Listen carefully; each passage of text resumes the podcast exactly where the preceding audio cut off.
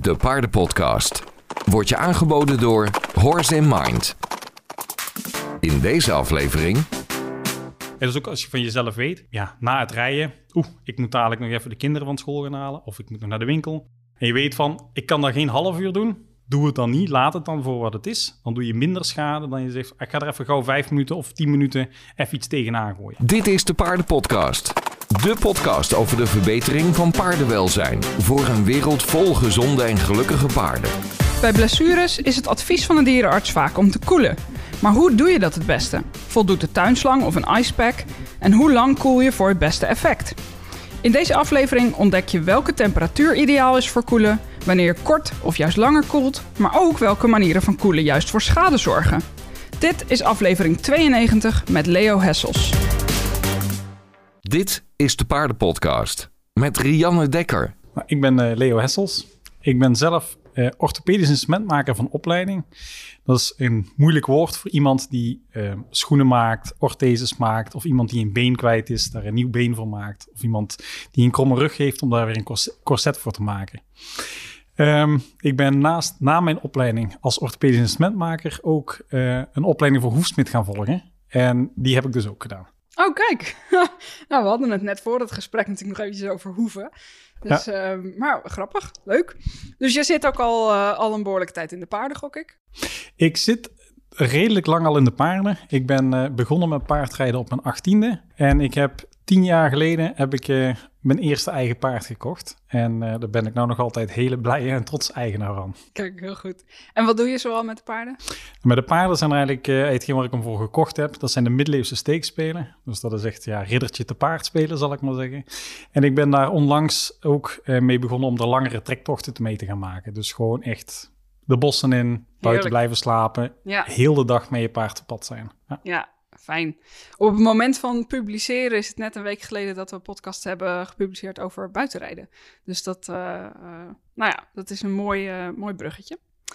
Ehm, we gaan het vandaag hebben over het koelen van paarden. En als ik denk aan koelen, dan denk ik gewoon aan, aan de tuinslang bijvoorbeeld. Maar ik weet inmiddels dat dat wel echt heel veel verder gaat dan dat. En dat er meer bij komt kijken. En dat het ook nou ja, op een juiste of een onjuiste manier kan gebeuren.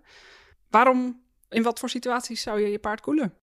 Ja, voordat we over de situaties van wanneer dan je een paard gaat koelen gaan beginnen, ga ik eerst even een klein stukje vertellen over koelen zelf. Ja, graag. Want koelen dat kan je op heel veel verschillende manieren doen. Ehm, en op heel veel verschillende temperatuur en heel veel verschillende eh tijdspannes. En het is vooral de temperatuur en de tijdspannen die heel erg uitmaakt wat voor effect dat je wil gaan eh, krijgen. Nog maar een voorbeeldje te geven. Eh, Ik heb zelf vijf kinderen. Dat is iedere dag dat er wel iemand ergens tegenaan loopt of zich zeer doet. We hebben standaard koelelementen in de koelkast liggen. En dat is, eh, die hebben zich pijn gedaan. Je legt er eventjes een koeling op. In de koelkast, ja, je weet, de temperatuur dat is ongeveer een graad of vijf. Dat is niet extreem koud, maar dat is koud genoeg om ehm, de geleiding van de zenuwbanen een beetje te vertragen. Waardoor dat de pijnprikkels die je op dat moment ervaart, dat die wat minder worden en waardoor de pijn sneller weggaat en ze weer vlot aan het spelen gaan. Nu, kinderen, die, als je die twee minuten op de zetel kan laten liggen om eventjes te koelen, dan is dat al heel wat. Ehm, maar er zijn bijvoorbeeld ook andere situaties. Hè? Ehm, ik weet niet, er zullen ongetwijfeld luisteraars zijn die zelf al een keer geopereerd zijn geweest. Ehm, en na veel operaties, dan wordt er koeling toegepast. En daar is de koeling één om de pijn wel een stuk minder te maken, maar ook om het genezingsproces sneller te laten verlopen. En ehm, de manier waarop, dat waarop dat je dat doet, zeker postoperatief, is koelen, koelen, koelen, zoveel en zo lang mogelijk koelen. Ehm, er zijn best wel veel protocollen voor, bijvoorbeeld in, in een ziekenhuis. Daar blijven mensen tegenwoordig niet meer zo heel lang liggen. Een dag, misschien twee dagen. Ja. Dan wordt er die één, twee dagen wordt er bijna continu gekoeld. Maar vanaf het moment dat de mensen terug naar huis gaan, dan merken ze zelf ook, zwelling wordt minder, pijn wordt minder. Maar dan koelen ze nog vanaf het moment dat ze voelen van, ja, het doet toch weer wat pijn. En een genezingsproces, hè, dat ga je zelf ook weten, Rianne, is van, daar is geen constante lijn. Dat gaat, één keer gaat het wat beter, dan gaat het weer een beetje trager vooruit, dan gaat het weer een beetje sneller. En ehm, ja, dat is eigenlijk een beetje, eh, dat zijn een aantal redenen waarom dat je ehm, kan koelen. Nu, koelen kan je op verschillende temperaturen doen. En ehm, ja, vanaf het moment dat we gaan koelen onder de 5 graden, dat kan voor een hele korte periode om echt te gaan verdoven. Daarvoor kun je dat doen. Dus als je bijvoorbeeld zegt, eh, bijvoorbeeld als dierenarts zijn, als je zegt, oké, ik wil een paard gaan injecteren. Als je ergens vijf minuten een ijsblok tegenaan houdt, dan ehm, is het, ehm, zijn de ehm, bloedvaten helemaal vernauwd. Is de zenuwgeleiding heel traag. En als je er dan een naald in zet, voelen ze er niks van. Ja. Nu, dat kun je ge- gerust vijf minuten doen. Maar als je dat een kwartier doet, dan begin je al schade te creëren aan het weefsel. Wat En- gebeurt er dan? Dan krijg je last van, eh, van vrieswonden, van brandwonden. Hè. Dat is een beetje Ja. hetzelfde effect dat je krijgt. Dan beschadig je de cellen eigenlijk. En, eh, Dan ja. beschadig je de cellen. Ja. Ja, want de cellen, eh, want dat is wel goed dat je dat zegt, de cellen in de huid, dat zijn eigenlijk kleine fabriekjes die allemaal voedingsstoffen en materialen nodig hebben, zuurstof nodig hebben om goed te kunnen werken. En als je zo'n fabriekje te lang afsluit, werkt die niet meer, of hij ver- zal hetgeen wat hij heeft nog verbruiken, maar op een gegeven moment sterft die af.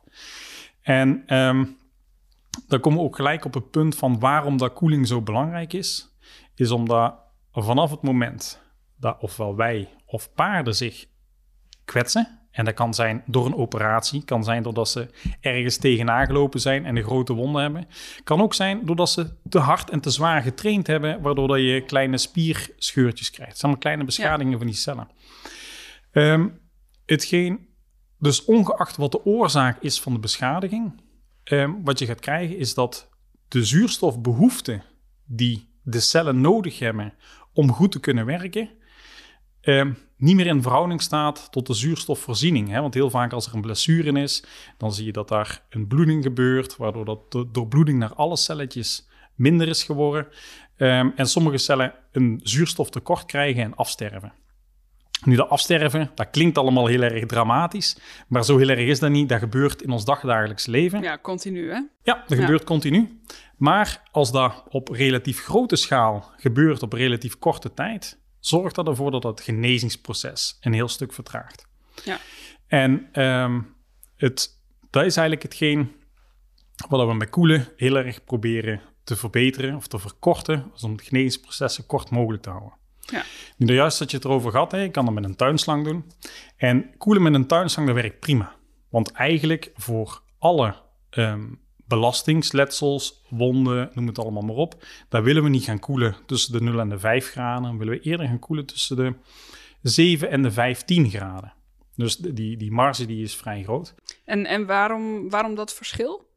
Waarom wil je dat eigenlijk met lauwer water, om het maar zo te zeggen? Ja, omdat als je ehm, koelt met te koud water, dan, ehm, eh, zeker als je dat voor een langere periode gaat doen, dan koel je, ehm, als eerste koel je altijd de oppervlakte, altijd de buitenkant. Maar naarmate dat je langer koelt, ga je steeds meer weefsels, spieren, Ja, pezen, ga je steeds dieper in het lichaam ga je koelen. Ehm, nu, dat is allemaal prima, dat willen we vaak ehm, ook wel hebben. Maar als je ehm, te hard, de buitenkant te hard koelt in eerste instantie, dan eh, ga je daar ook een kleine beschadiging aan de, aan de cellen aanbrengen, waardoor dat je daar een grotere celsterfte krijgt. Wel de juiste koeling aan de binnenkant. Ehm, dat is eigenlijk een beetje te vergelijken met als je een groot stuk vlees in de oven wil bakken. Dan ga je Meestal zeggen ze, ja, moet je misschien op 150 graden doen. Dan voor een uur. Ja, het is niet dat je zegt, hm, als ik op 200 graden zet, dan is hij binnen drie kwartier wel klaar. Of binnen een half uur. Dan verbrand je de buitenkant en dan is de binnenkant niet gaar. Eigenlijk is dat met koelen precies hetzelfde. Dat willen we niet te hard doen. Niet te, niet te zwaar koelen, omdat je Ja. dan eigenlijk ehm, de buitenkant gaat aantasten, zal ik maar zeggen. Ja, dus je wil dan langer koelen op een iets mildere temperatuur, zeg maar. Juist, Ietsje ja, warmer als ja, het ware. ja. ja. Dat klopt. Dus eh, eh, begrijp ik goed dat dat eigenlijk ook een beetje overeenkomt met het. ehm, eh, of dat het principe een beetje hetzelfde is als dat je bijvoorbeeld hebt met bandages, maar dan andersom. Dat je natuurlijk vaak hebt met bandages dat dat juist te warm wordt eronder. En dat dat zorgt voor eh, het, eh, eh, het beschadigen van de cellen. Is dat dat eigenlijk ook kan gebeuren als je dus op de verkeerde manier koelt? Ja, inderdaad. Dat kan gebeuren als je op de verkeerde manier koelt. En kan, de verkeerde manier warmen kan ook precies hetzelfde Ja. effect hebben eigenlijk. Hè? Want ehm, eh, eiwitten, die stollen, als ze boven de 40, 41 graden komen... Ja, als je iets te hard inpakt, waar daar al heel veel warmte in zit en die warmte die hoopt zich daarop, kun je dat Ja. effect daar ook gaan krijgen. Ja. Dus maar met koelen is het precies hetzelfde. Ja, dus Ja. dat eh, wil je ehm, lekker gelijkmatig doen, zal ik maar zeggen. Ja, precies. Nee, we gaan het eh, zo zeker nog even hebben over nou ja, de verschillende soorten blessures of verschillende momenten dus waarop je kan koelen en hoe je dat dan eigenlijk doet. Ehm, het meest voorkomende van wat ik eh, eh, wat je zo om je heen hoort, of als je op een, op een stal staat met, met eh, pensioenklanten en zo, is het koelen bij peesblessures bijvoorbeeld. Ja, dat is inderdaad de meest voorkomende klacht, ook die wij horen. Van, ehm, eh, en dat is ook een klacht waarbij koelen ook best wel veel zin heeft. Omdat ehm peesblessures, daar krijg je best wel vaak dat je ehm, een aantal dingen ziet. Hè. Je ziet dat er zwelling gebeurt. Nou, dat wil zeggen dat er binnenin ergens iets, eh, en dat is niet de pees zelf, maar dat er iets gescheurd of iets geknapt is, waardoor dat er veel vocht naartoe gaat.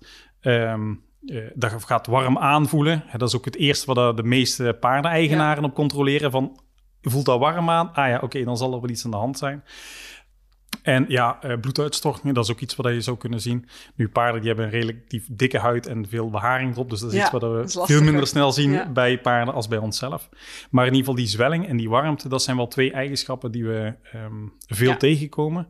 En eh, dat zijn ook twee eigenschappen die met ehm, het koelen, dat zijn ook juist de dingen waarom dat we gaan koelen, zal ik maar zeggen. Ja. Omdat die koeling, die gaat er eigenlijk voor zorgen dat ehm, er vasoconstrictie optreedt. Dus dat de, de, de bloedvaatjes dat die vernauwen, waardoor dat er eh, weliswaar minder bloed en minder vocht naartoe gaat.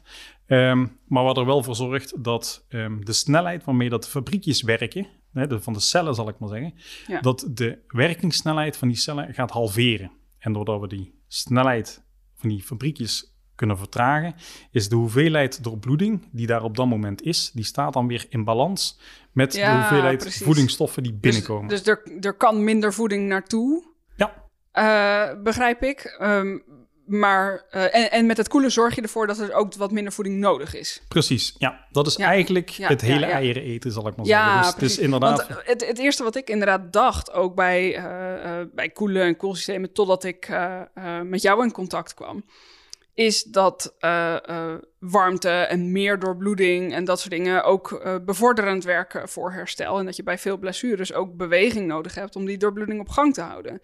Dus hoe zorg je dan dat dat, dat dat in balans blijft? Dat je wel voldoende nou ja, beweging en doorbloeding hebt, maar dat je dan ook koelt? Mhm. ja, ja. Hoe, hoe pak je dat aan? Ja, en dat is eigenlijk een hele goede vraag die je stelt. En dat hangt heel erg af van de oorzaak van het letsel of de reden waarom dat je wil koelen. Oké. Ik kan je bijvoorbeeld eh, een heel mooi voorbeeldje geven. Ik heb dat twee weken geleden heb ik zelf een, ehm, een webinar gevolgd. Dat ging over koeling. En eh, dat ging over koeling bij boxers.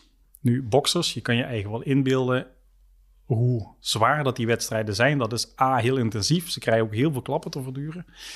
Ehm, wat als ze daar hebben ze eigenlijk, omdat ze een heel groot boksteam hebben, hebben ze bij heel veel verschillende personen verschillende soorten van koeling en verschillende tijdsduren van koeling uitgeprobeerd. Gewoon om te zien wat geeft nou eigenlijk het beste effect. Ja. En omdat het daar over een algemene hele zware inspanning gaat, en dat kun je dan bijvoorbeeld vergelijken met endurance rijden, wat Ja. daar heel langdurig toch best wel pittig is voor veel paarden. Eh, maar bijvoorbeeld ook hele zware springwedstrijden, waar ze echt veel en vaak achter elkaar hebben moeten springen. Dat je gewoon weet van ah, die spieren die zijn helemaal verzuurd. Is als je daar eh, tussen de 24 en de 36 uur koelt na de inspanning, dan ga je 50% minder blessures krijgen. Dus dan, Dus dat, dat is best wel laat na de inspanning. dat is best lang na de inspanning. Ja. Ja, ja, dus dat is echt een, een bij, wat ze bij die boxers doen, dat is een aaneengesloten periode van 24 uur. Nu, bij paarden kan ik me eigen moeilijk voorstellen dat dat een haalbare kaart is.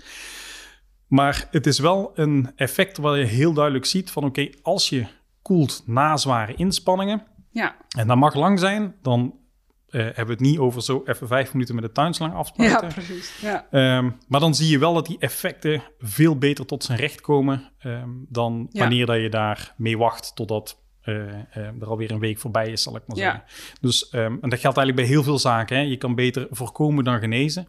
Ehm, en eh, bij ehm heel zware inspanningen, daar kun je beter ervoor zorgen dat wanneer het lichaam aan zijn herstelproces begint, dat je dan ervoor zorgt dat de balans tussen de voorraden die geleverd kunnen worden aan de cellen en de behoefte die er op dat moment is, En dat wat verwerkt kan worden eigenlijk. en dat Ja, verwerkt kan worden, ja. dat dat in balans is. Ja. Ja, precies. Want wa- wat gebeurt er als dat dus eh, als dat niet in balans is? Als er meer zuurstof bijvoorbeeld wordt aangevoerd dan dat er verwerkt kan worden. Ja, als er meer zuurstof is dan dat er verwerkt kan worden, dat is niet zo'n probleem. Dat zuurstof gaat weer gewoon rond, dat komt weer terug bij het hart, Ja. bij de longen en dat gaat weer mee met de volgende ronde. Als er een tekort is, dan ga je wel met een probleem zitten, want dan gaan er een aantal cellen gaan we gewoon binnen haperen. Die, eh, die, ja. hebben, die hebben zuurstof Het is niet nodig, dat die een gewoon pauzeren en, eh, Nee, eh, nee. en wachten tot er weer wat komt, zeg maar. Dan, Nee, die celletjes Ja, zijn echt kleine levende organismen. En van het moment dat die hun voedingsstoffen niet krijgen, Ja. Houdt dat op. Dan sterven Ja. ze. Ja. ja, en met het koelen zorg je dus dat ze even wat minder nodig hebben. Dan, ja, je zorgt er gewoon dus dat ze sterven. trager gaan eten. Ja. Een Ah, soort ja. van een... Je zou het kunnen vergelijken ik met een soort van een winterslaap. ingesteld, dus dit helpt. Je kan het zo vergelijken met een winterslaap, zal ik maar zeggen. Dus je, dat is wat beren ook doen. Hè. Die eten in het voorjaar, de zomer, al hetgeen wat ze nodig hebben.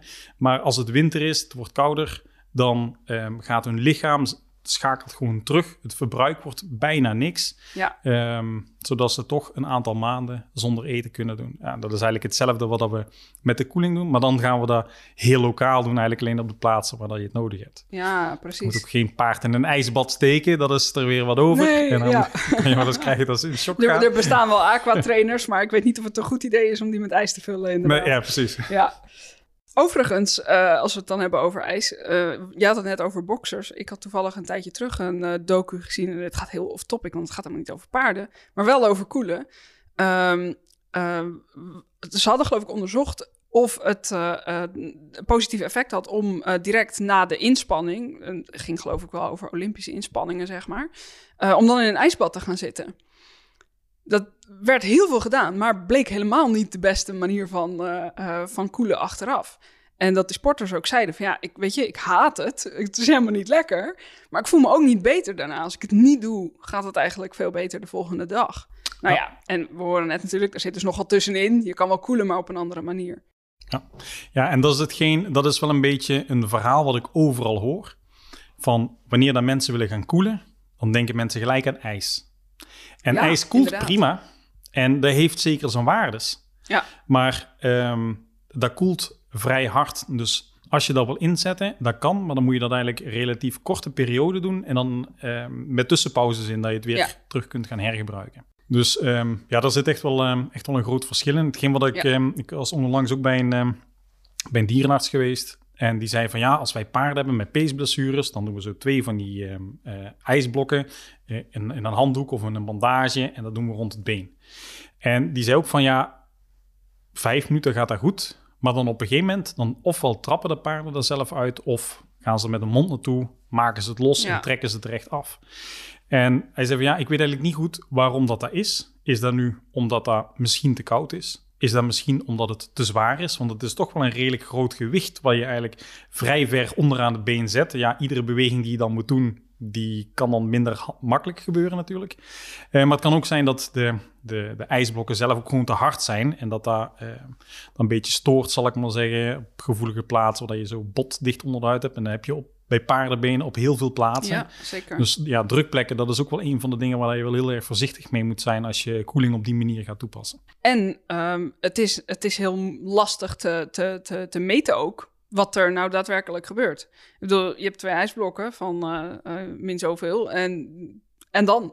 Ja, Het, ja. is, het is een soort van afwachten en hopen dat het, eh, dat het de juiste beslissing is dan. Ja, Dus dat ja, is niet, precies. eh, klink- klinkt niet heel doordacht. nee, dat klinkt inderdaad niet Nee. heel doordacht. Maar je, dit is dan toch een, een, een dierenarts. En jij je hebt heel veel kennis hè, van, het, van het koelen van, van weefsels eigenlijk. Mhm. Ehm, is dat common knowledge bij de meeste dierenartsen? Of denk je dat hier, dat hier echt nog heel veel winst te behalen valt... als het gaat om het goed koelen van paarden?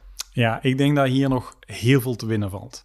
Eh, niet alleen bij dierenartsen zelf, want die geven uiteindelijk wel het advies van Zeker, er moet ja. gekoeld worden. Hè? Dat, dat hoor ik wel heel vaak, dat wordt echt wel gezegd. Dus het is niet dat Ja. koeling onbekend is, maar de uitvoering van de koeling, daar merk ik van, daar is redelijk weinig over gekend. En Ja. er zijn, als je aan mensen vraagt, van, ah, koel je je paard wel eens? Ah ja, ik doe dat wel. En hoe doe je dat dan? Ah, met de tuinstang. Oké, met de tuinstang is prima.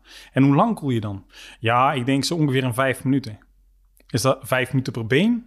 Nee, vijf minuten in totaal.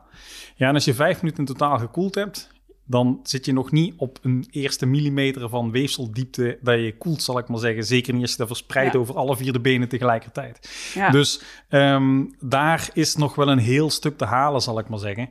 Ja. Ehm, en met koeling, zeker als je niet te koud koelt, kun je relatief weinig verkeerd doen. Ja. Ehm, het enige wat dat het nadeel is, als je met de tuinstang koelt, zeker als je dat voor langere periodes moet doen en vaker moet doen, is dat je de huid heel erg verweekt. ja, nu- zeker. Hè, je kan daar zelf ook wel inbeelden als je lang in bad gezeten hebt of onder de douche gestaan hebt. Een dan wordt je luid helemaal zacht en helemaal rimpelig. Ehm, nu op zich dat die zacht en rimpelig wordt, dat is niet zo'n groot probleem. Maar als je dan ergens tegen aanstoot, krijg je veel gemakkelijker wonden. Maar ook de kans op schimmelinfecties, die neemt aanzienlijk toe als je Ja. een constante natte omgeving hebt. Ja, en dan inderdaad een vacht die natuurlijk nog wat moeilijker droogt dan gewoon onze huid. Ehm, dan hebben we dit, weet je, dit gaat dan over blessures en zo. Gaat het dan ook alleen over acute blessures of heeft dit ook nog zin om te doen bij langdurige of chronische blessures? Ja, dat is inderdaad een hele goede vraag. Eh, bij zowel ehm, langdurige als chronische ehm, blessures kun je dat wel gebruiken. Kijk, zolang dat er... En dan is het een beetje de vraag van... oké, wat gaat je reden zijn om te koelen? Kijk, als je weet Ja. van... oké, een paard heeft een sprong dat dik staat... en dat blijft maar dik staan, dat gaat vanzelf niet terug... ehm, dan is er waarschijnlijk iets meer aan de hand. Zou ik altijd zeggen... laat er eerst even een dierenarts naar kijken. Maar als je ook weet van... ah, dat paard heeft er gewoon echt pijn aan... dan kun je gewoon de koeling alleen gebruiken om het comfort te verhogen. Ja, Dus dan ga je voor de rest niks doen, maar je gaat gewoon alleen koelen om te zorgen dat de pijnsignalen minder snel door worden gebracht naar, eh, naar de hersenen en waardoor dat comfort gewoon omhoog gaat. ja. En, maar dat is wel voor eigenlijk, eh, dat duurt maar een redelijk korte periode, hè? Voordat dat weer eh, op temperatuur is. Ja, ja. Dus eh, ja, dat is inderdaad eh, de, ehm, ehm, de effect van de koeling is Ja. heel erg afhankelijk van hoeveel warmte dat er in het lichaam zelf gemaakt wordt. Ja. Dus ehm, ik ben nu bij de afgelopen ehm, bezoeken die ik gedaan heb bij paardenklinieken met de koeling, heb ik ook een thermometer meegenomen. Waar dat je oppervlaktes mee kunt meten. Ja. Ik ben nu ook naar een thermometer aan het kijken waarmee je een infrarood beeld krijgt, zal ik ja, maar zeggen. precies. Ja, Dan kun je ook veel beter inschatten van oké, ehm, ik heb dit paard bijvoorbeeld 20 minuten gekoeld. Ik haal er even af. Ah, ik heb nog niet diep genoeg gekoeld. Ik moet nog 10 minuten koelen. Dan kun je dan veel beter zien. En ja, meten is weten, zeg ik altijd. Daar kun je heel veel dingen ehm, uithalen. ehm waar Ja. je anders gewoon maar een beetje aan het gissen bent. En je, je kan het met je hand ook voelen hoor, daar niet van. Maar ik weet, mijn handen zijn niet Ja. gevoelig genoeg om te weten van oké, heb ik nu diep genoeg gekoeld? Dan is eh, een eh, infraroodcamera is dan toch wel een, eh, een, een aan te raden extra. Absoluut. Ja, ja, ja. Nou, dit, eh, dit zijn dan dus blessures. En ook bij hoefbevangenheid kun je natuurlijk koelen. Er zijn verschillende situaties als het gaat om, om, om kwetsures. Ehm, maar koelen doen natuurlijk ook veel ruiters na een lange rit of na intensief sporten. eh, dat soort zaken. Ehm, hoe, wat is dan de beste, de beste aanpak? Ja, wat dan de beste aanpak is, ehm dat hangt er heel erg ook vanaf van, moet je nog verder gaan of niet? En bijvoorbeeld bij endurance, dat weet ik, dat wordt onderweg wordt daar gekoeld. En ehm, als je te lang koelt en je weet van, ah, mijn paard moet over eh, een half uurtje terug opgezadeld zijn en we gaan weer verder rijden, dan wil je niet te hard koelen. Want als je te hard koelt, dan eh, koelen de spieren af. En dan ehm, krijg je eigenlijk dat er die spieren stijf worden. En dan is juist de kans op blessures weer groter. Dus Ja, het, het langdurig en, en wat intensiever koelen, dat kun je beter doen helemaal op het einde van de, ehm, van de belasting. Maar als je een, ehm, een, eh, een tussentijdse koeling wil hebben, dat kun je prima doen. En daar kun je ook water voor gebruiken. Dat is geen enkel probleem als je zegt van, ik eh, neem gewoon wat koud water mee. Ehm, eh, dan werkt dat prima. Dat is snel genoeg verdampt, zal ik maar zeggen. Dat is juist genoeg om de lichaamstemperatuur weer even een beetje op een comfortabel niveau te brengen. Want daar, hè, als het o- over zware belastingen gaat, Ja. dan hebben we het daar wel over. Hè. Dan is het niet zozeer de temperatuur van de spieren zelf, maar dan is het meer de temperatuur binnen in, eh, in het lichaam zelf, Ja. eh, die dan eh, aan de hoge kant wordt, waardoor dat het lichaam veel energie nodig heeft om het af te koelen. Ja. En dat is weer energie die je niet kan gebruiken om verder te Nee, gaan. precies. Zijn er dan ook nog bepaalde, bepaalde plekken die handig zijn om te koelen? Ja, hetgeen wat ik, eh, dat is niet mijn eigen eerstehands ervaring, maar hetgeen wat ik van veel endurance ruiters toch wel gehoord heb, is zo, ja, ter hoogte van de nek en de schoft, ehm, dat je daar het beste afkoelt, omdat je daar een relatief groot oppervlak hebt en daar zit je ook heel dicht bij het hart, waar daar ook de meeste warmte geproduceerd wordt, zal ik maar zeggen. Ja. Dus dat is eigenlijk de beste plaats om, eh, om te koelen in die situatie. Ja, precies. Oké. Ehm, en hoe zit het dan met, eh, nou ja, als je gewoon in de bak rijdt of thuis rijdt en je hebt, een, eh, een, eh, je hebt flink gereden of je hebt een lange rit gemaakt en je komt thuis en je wil je paard weer op de wei gooien, maar eh, is nog nat van het zweet of je wil koelen of wat dan ook. Wat, wat is daarin de beste aanpak? Ja, daar is Zo, inderdaad... je, ja, som- sommige Ja. ruiters die gooien er een zweetdeken op en die wachten. eh, anderen die stappen een uur uit voordat ze eh paard op de wei zetten. Weer een ander spoelt hem af en maakt hem droog voordat hij de wei op gaat. En Ja. weer een ander zegt, nee, je kan gewoon afspoelen en met water op de wei zetten. Wat is jouw kijk daarop? Ja, daar, ik denk dat daar het stukje, dat is een beetje een, een persoonlijk stuk, zal ik maar zeggen. Ehm dat hangt er heel erg af van, oké, wat verwacht je van je paard? Kijk, als je zegt van, oké, één keer in de week ga ik met mijn paard rijden en ehm, die is, eh, heeft een zware inspanning gedaan.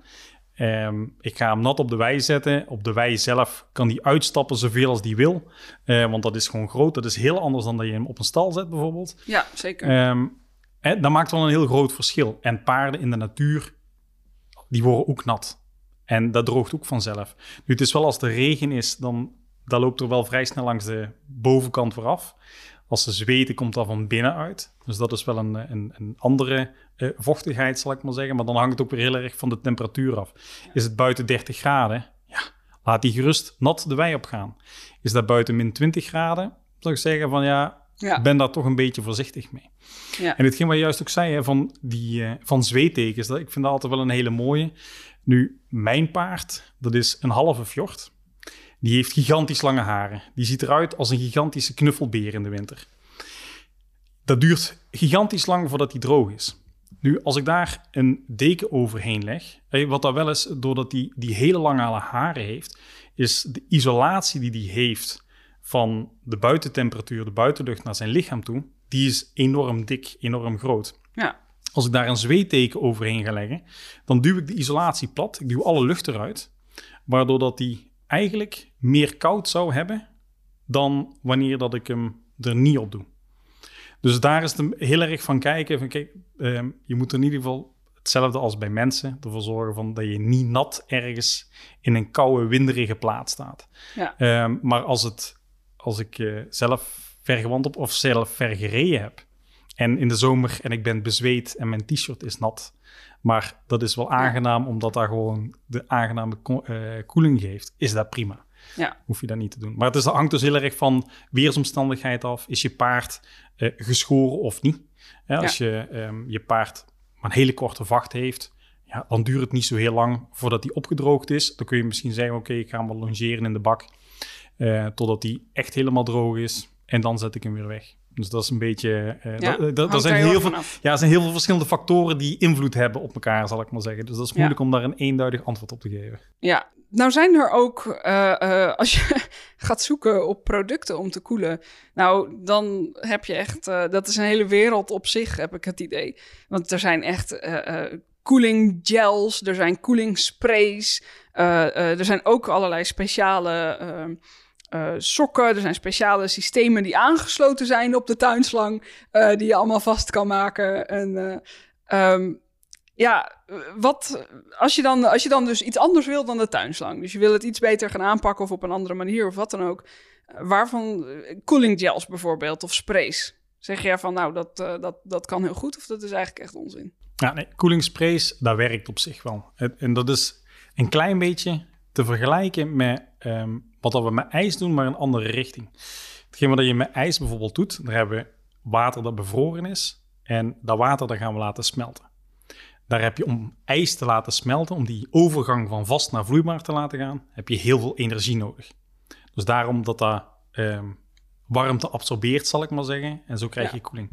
Nu, hetgeen wat je met eh, een spray doet, dan ga je eigenlijk van een vloeibare substantie, en met de gel ook, van een vloeibare substantie naar een gasachtige substantie. Daar heb je ook heel veel warmte voor nodig. Dus dat werkt prima. Ehm, alleen wat je vaak ziet is met ehm, gels en met sprays, is dat, uh, en met sprays wat meer nog, dat die heel snel verdampen. Dus je gaat daar heel snel een koel effect krijgen. Ehm, maar dat, omdat dat zo snel is, krijg je de koeling niet zo heel diep. Dus voor oppervlakkige koelingen, wil je een oppervlakkige koeling hebben, is dat prima, werkt uitstekend. Als je een wat diepere koeling wil hebben, zou ik zeggen, kies dan eerder voor een gel dan dat je voor een spray kiest. Ja, oké. Ehm, en natuurlijk hangt het ook nog van het oppervlak af. Want uh, hoe groter oppervlak je nodig hebt, hoe kostbaarder het is als je daar altijd gels of sprays voor nodig hebt, natuurlijk. Ja, ehm, En hoe zit het dan met al die, die, die nou ja, uh, sokken of boots of, of systemen die je daarvoor hebt? Wat, wat is daarin aan te raden? Ja, hetgeen wat ik daarin aanraad, is dat je zelf heel goed controle kunt uitoefenen ik heb al verschillende boots gezien waar dat je uh, bijvoorbeeld met icepacks werkt. Uh, nu, icepacks, dat werkt prima, dat koelt ook. Um, het enige nadeel van een icepack is, zeker als dat uh, niet watergebaseerd is, is dat dat in het begin heel koud is. De meeste diepvriezen die staan op min 18, 19, 20 graden. Dat is heel koud. Vaak is dat te koud. Dat is ook niet comfortabel. Je moet zelf maar eens een keer proberen voor gewoon. Pak uit de vriezer te pakken en daar gewoon recht tegen je huid aan te leggen. Dat gaat zo een halve minuut goed, maar dan niet meer. Ehm, en die warmen relatief snel op. Nu, het koeleffect van een gemiddelde um, uh, cold pack, zal ik maar zeggen, dat is ongeveer een kwartier, 20 minuten. En dat is voor veel diepere toepassingen, is die koelingsperiode eigenlijk net te kort. Waarbij je een beetje het bijkomend effect gaat hebben, is als je in het begin te hard koelt, Ehm, dat je dan een hele grote uh, vernauwing krijgt van de bloedvaten. Heel extreem, zal ik maar zeggen. Maar van het moment dat je weer opwarmt, dan ga je een hele grote vasodilatatie krijgen. Dus dat de, de, de vaten heel erg gaan openstaan. En um, als je koeling dan te kort duurt, dan ga je eigenlijk meer schade uh, veroorzaken. Want die cellen die zijn heel kort gekoeld geweest. Die hebben allemaal zoiets van: oké, we hebben nog voorraden nodig. We hebben nog grondstoffen nodig, we hebben nog zuurstof nodig. En ze krijgen dat in eerste instantie niet. En dan krijgen ze wel in één keer een hoop bloed toegeleverd, maar dat is nog altijd zuurstofarm bloed. Ja. En dan zie je eigenlijk dat er op dat moment meer schade ontstaat dan wanneer dat je niet gekoeld zou hebben. Ja. Dus als je koeling doet, is het wel heel belangrijk dat je dat op de juiste lengte doet en met de juiste middelen doet. Ja. Dus koelen met ijs, dat kan prima. Ja. Maar als je dat te kort doet, kun je beter niet koelen. En dus ook als je van jezelf weet, ja, na het rijden, oeh, ik moet dadelijk nog even de kinderen van school gaan halen, of ik moet nog naar de winkel. Ja. En je weet van, ik kan dat geen half uur doen, doe het dan niet, laat het dan voor wat het is. Dan doe je minder schade dan je zegt, ik ga er even gauw vijf minuten of tien minuten even iets tegenaan gooien. Ja, precies. Dus dat is uh, dat is dan eventjes afwennen misschien voor veel ruiters. Dat je denkt van, ja, maar als ik nou in ieder geval iets doe, dat is in ieder geval beter dan niets. Nou ja, dat werkt dus averechts Ja, in, uh, in, het geval, In, ja, het geval van koeling wel, ja. Vraag en antwoord. Dan uh, gaan we even kijken of er vragen zijn via Instagram. Een van de vragen die binnenkwam in ieder geval van, um, van Annabel, die is denk ik al beantwoord. Heeft koelen bij een langdurige blessure nog zin? Ik denk dat dus als we het hebben over chronische blessures, waar dus geen warmte of ontsteking of pijn meer bij komt kijken, dat het dan niet zoveel zin heeft. Nee, dan heeft dat niet zoveel zin. Als je inderdaad, precies hetgeen wat je opnoemt, hè, geen warmte, geen pijn, geen zwelling, dan heeft koelen ook weinig zin. Um, en dan kan het nog ontstoken zijn, maar dan, dan doet koeling eigenlijk relatief weinig. Ja. Oké een, uh, ja, een soort vooroordeel wat, uh, wat veel uh, voorkomt en wat is ingezonden. Um, je mag je paard niet nat buiten zetten, dan raken ze oververhit. Je mag je paard niet nat buiten stel, zetten? Stel dat het een hele hete zomerdag is ja. en je spoelt je paard af. Er, er gaan best wel veel, sommige mensen die zeggen, ja, dan, je moet hem echt droog maken daarna. Anders raakt hij oververhit door, en dat zou dan komen door een soort loop effect, door dat water wat op de vacht ligt. En weer een ander die zegt: nee, ja, dat is helemaal prima, want dat verdampt gewoon. En dat helpt juist om, om de warmte van je paard af te bewegen, als het ware. Ja. Hoe zit het nou? Ja, ik denk dat het natuurlijk koelingssysteem dat paarden in zich hebben, wat dat zweten is, dat dat best wel goed werkt. Dus als ze nu inderdaad ehm, nat zijn, dan ehm, gaat dat wel op, eh, de, als de zon erop schijnt, dan verdampt dat. Nou, daar heb je voor het verdampingsproces heb je heel veel warmte nodig, heel veel energie nodig. Dus daar gaat een paard wel afkoelen. Nu, hetgeen wat dat wel het geval zou kunnen zijn natuurlijk, is dat wanneer je paard echt zijknat is, dus volledig dat Ja. alle haren plat zijn, dan ehm, ehm, zou het wel kunnen zijn van oké, eh, dat misschien die hoeveelheid vocht te groot is, dat dat eerst warmte absorbeert, vooraleer dat dat begint te, ehm, te verdampen. Ja. En dan heb je wel risico dat het warmer gaat worden eh, in de plaats van koud. Maar als een paard gewoon van zichzelf Ja. nat gezweet is, dan is het risico als je hem dan buiten ehm, Ja. gewoon de wei instuurt, zal ik maar zeggen, zelfs op een warme dag is relatief laag. Even zien. Volgens mij hebben we de rest. eh, eh, ja, hoe lang moet je koelen om echt effect te hebben op interne structuren? Nou, die is eigenlijk ook al heel netjes eh, eh, beantwoord. Het, antwoord, het korte antwoord is: het hangt ervan af. Ja, ja inderdaad. Ja, ja, ja. Vraag en antwoord. Dan gaan we naar de, eh, alweer de laatste twee vragen eigenlijk van de podcast. Eh, de podcast gaat natuurlijk over paardenwelzijn. En op de juiste manier koelen draagt daar natuurlijk heel goed aan bij. Ehm, en dan ja, nog twee wat meer persoonlijke vragen. Ehm, wat is paardenwelzijn voor jou? Als je dat een, een definitie mag geven. Ja, dat is inderdaad. Ik heb je die vraag al veel horen stellen. En ik vind dat is echt zo'n aards moeilijke vraag. En waarom? Hey, langs de ene kant heb ik zoiets van: hey, een paard moet een paard kunnen zijn. En laat die daar zijn. Maar langs de andere kant willen wij er ook zelf van genieten. Daar samen een band mee opbouwen. Ehm, en daardoor boet je wel een stuk in op een paard een paard te laten zijn in sommige gevallen. Ja. Eh, want wij voelen dat minder goed aan, denk ik nog altijd, dan de andere paarden dat doen, hoe de paarden met elkaar moeten omgaan. Maar hetgeen waar ik in ieder geval al wel over, over uit ben, is van paardenwelzijn. Dat is denk ik dat je samen met je paard tijd kan doorbrengen, zoals dat paarden dat ook doen. En dat is iets wat wij redelijk veel vergeten. Maar paarden Ja. die ehm, ehm, bonden met elkaar, die, die worden vriendjes met elkaar. Niet tijdens het werk, niet Ja. tijdens, eh, tijdens het spelen ook wel een stuk, maar dat is vooral tijdens het eten. Ja. En dat doen ze heel veel. En ik ben nu, zal het zijn, een jaar of twee, dat ik regelmatig samen met mijn paard ga eten. En waar ik van merk van oké, ja, omdat ik gewoon er de tijd voor neem om erbij te blijven. En samen heel de dag, en een paar, ik doe dat niet altijd, hè. ik heb kinderen en werk, dus dat gaat niet altijd. Maar eh, die momenten dat je echt zegt van oké, ik ben nou eens een heel weekend, maar ook echt een heel weekend, van s morgens tot s avonds, ben met paarden bezig, ik slaap bij de paarden. Dat zijn echt de momenten dat, dat je die, die relatie zoveel beter maakt. En dan ga je ook beter begrijpen van, ah, wat bedoelt, wat bedoelt mijn paard nou? En dat hij weet van, ah, dat bedoelt mijn ruiter. Je raakt veel meer op elkaar ingespeeld. En er is niks eh, wat daar een groter probleem is dan miscommunicatie. eh, om te zorgen voor het niet-welzijn. Ook bij mensen onderling. hè. Ehm, en ik denk dat dat voor paarden precies hetzelfde geldt. Dus mijn boodschap is, hey, spendeer zoveel mogelijk tijd als je kan met je paarden. En zorg dat je elkaar begrijpt. En Ja. van het moment dat we dat kunnen, dan eh, gaat het welzijn van het paard heel erg omhoog. Mooi. Als je dan zo'n vijf jaar in de toekomst kijkt, hoe hoop je dat de paardenwereld er dan uitziet? Langs de ene kant heb ik zoiets van: ik hoop dat er veel meer mensen met paarden gaan beginnen omgaan. Gewoon omdat dat voor heel veel mensen ook echt een meerwaarde is. En voor heel veel paarden ook.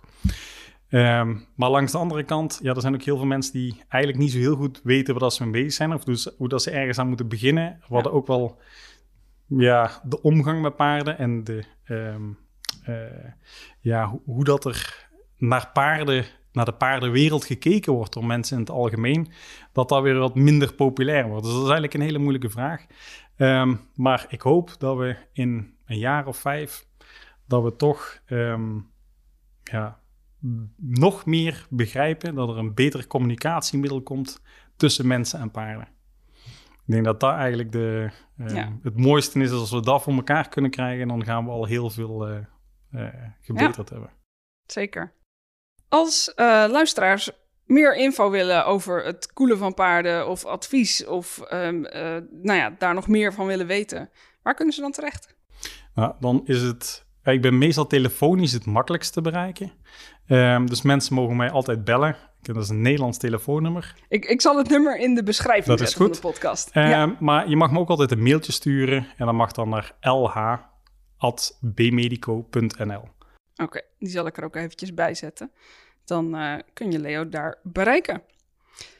Dankjewel. Ik, eh, ik heb dit eh, topic nog nooit in de podcast gehad. Ook nog nooit zo diep ingedoken. En ik ben heel veel kennisrijker. Het was aangenaam om hier te zijn. En eh, misschien dat we over vijf jaar weer een keer hier langskomen. En dan kunnen we nog eens zien Ja. hoe dat het dan eh, staat met, eh, met de paardenwereld. Zeker. Vond je deze podcast interessant? Dan zou ik het heel leuk vinden als je mijn handje wil helpen om nog meer paardeneigenaren te inspireren. Dat kun je bijvoorbeeld doen door deze podcast te delen op social media. En wat ik ook tof zou vinden is als je een recensie zou willen schrijven. Dat kan via jouw podcast-app of via het kopje recensies op de Facebookpagina van Horse Mind. Dankjewel en tot de volgende keer.